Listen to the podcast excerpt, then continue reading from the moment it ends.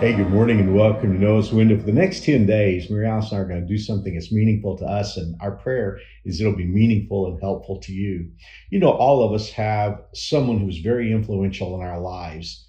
Many times it's a parent. Now, for Mary Alice and me both, as you'll learn, it, it was a parent. But I understand that for some of you, it'll be a teacher, it'll be a friend.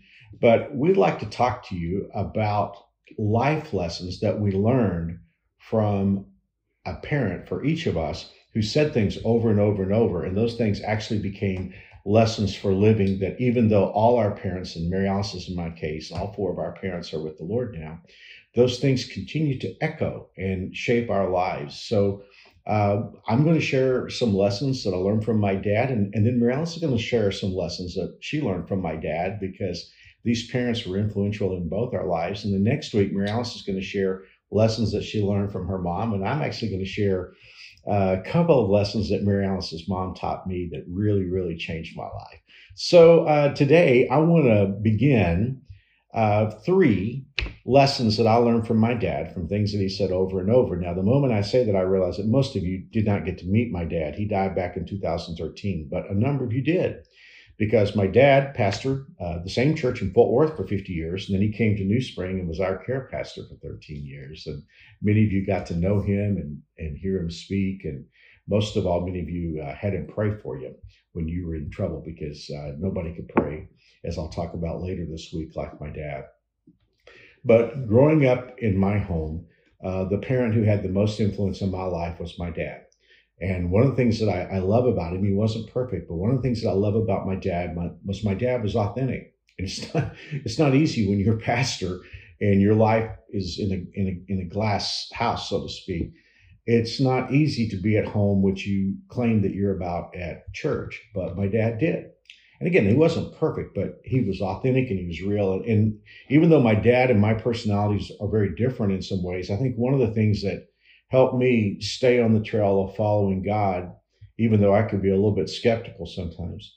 Uh, not of the Bible, but just skeptical of, of things that I heard others say that they claimed were right without without biblical verification. But um, there were things that my dad said over and over that really did shape my Christian experience. And even today, as a longtime pastor, I still hear these lessons echoing in my head, and I'll, I'll share them with you uh, you'll notice those of you who watch uh, watch this uh, that I've got the same outfit on all three days because I want to take these all in one setting while they're fresh on my heart and fresh on my mind. So here we go.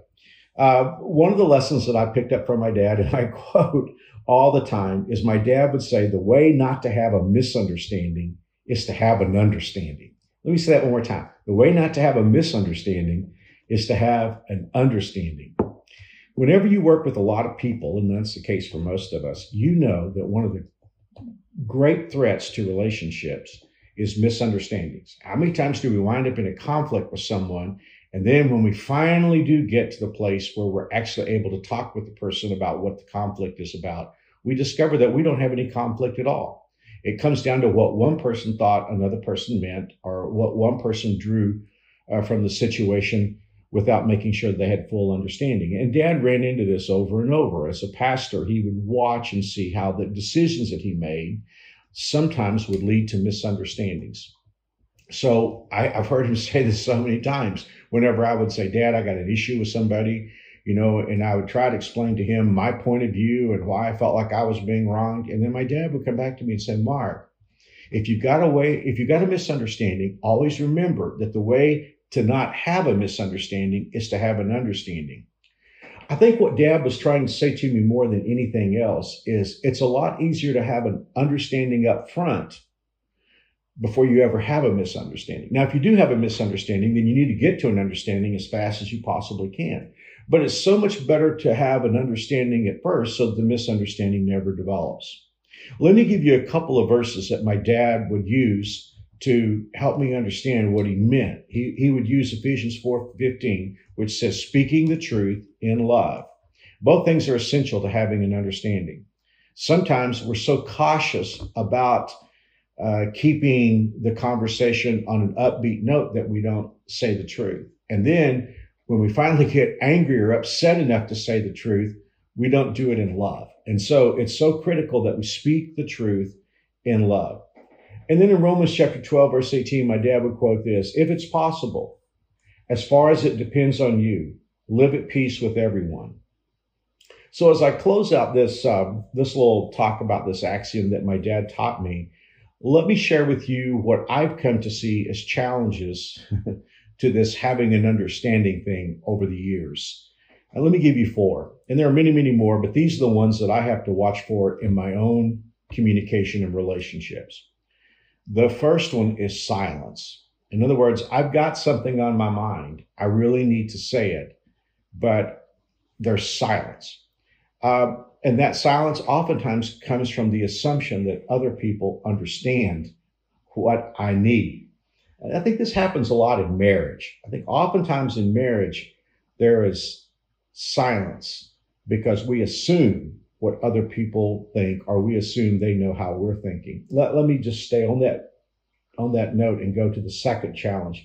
And that's failure to communicate what's important to us. In any kind of scenario where we are you, you can call this a negotiation, you call it whatever you want to. We have concerns and the other person has concerns.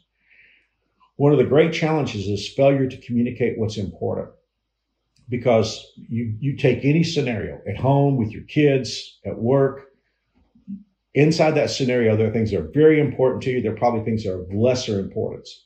What's critical is that we communicate those things that are very, very important to us. Because frankly, I wound up in discussions with Mary Alice where we're talking about a, a vacation or we're talking about the purchasing of a particular thing. And if if I start getting territorial, what I've watched is I'll start communicating that something that really isn't important to me at all is very important, that it's a hill to die on. And I've watched so many times as when we finally get to the place place of the understanding, I've had to say, well, you know, really, that's not all that important anyway. So it's truly important to have a, an understanding that we communicate what's really important to us. Um, why you know why do i say that? Why do i emphasize it? Because oftentimes there will be things that are very important to us and we'll assume that the other person knows those things are important to us and we don't communicate it and, and, and then we'll hold them responsible for guessing how we feel. That's that takes me to the third challenge and that's assuming that other people think like we do. Um, you know I, I, through the years of your house i've been married now for decades. And, and on top of that, as a pastor, I've, I've counseled so many couples through the years. And a lot of the problems come from assuming the other person thinks just like we do. And I've said this, and maybe this is old school, and I'm not even sure it's politically correct anymore, but it's true. There isn't a man alive who knows how a woman thinks. There's not a woman alive who knows how a man thinks, you know, and that's why it's a mistake to assume that other people think like we do. And it isn't just a gender thing. Sometimes it's personalities. You know, we all have different personality profiles. And often a person who is very fast paced and driven and, you know, you're a leadership type, you can assume that a person who has a more analytical profile will think just like you do. You know, it's so important that we don't assume that other people automatically think like we do. And here's one that I've watched in my own life that I have to pay attention to, and that's leaving an issue before it's resolved. Oftentimes I'll get halfway through a discussion, feel like everything is resolved, and then not ascertain, not certify that we've actually come to a place of resolution.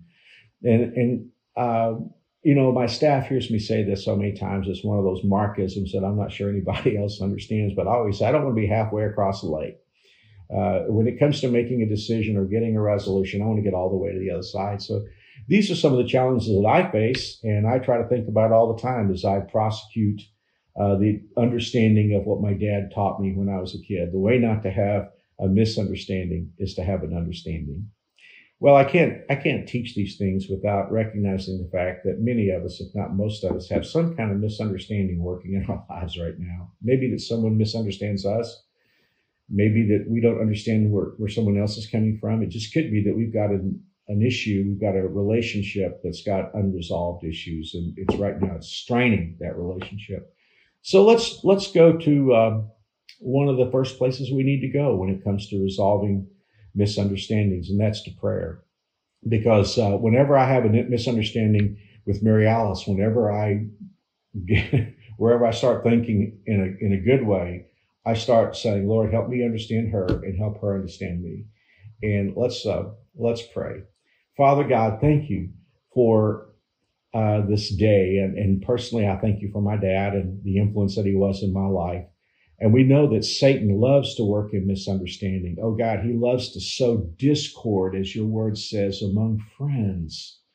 I was thinking about, Lord, what Mary Alice taught a week or so ago about how that with talk, sometimes we can harm others and actually hurt the people that are our friends and that we love. So, God, I pray that you'll help us uh, to give space to others so that we will give room to their way of their way of looking at things. And then on the other hand, Father, I pray that you'll help us to speak in such a way that others will understand clearly those things that are important to us. And we know that you're a God of peace and grace. And we ask you to work in our lives, in our marriages, with our kids, with our friends, with the people at work.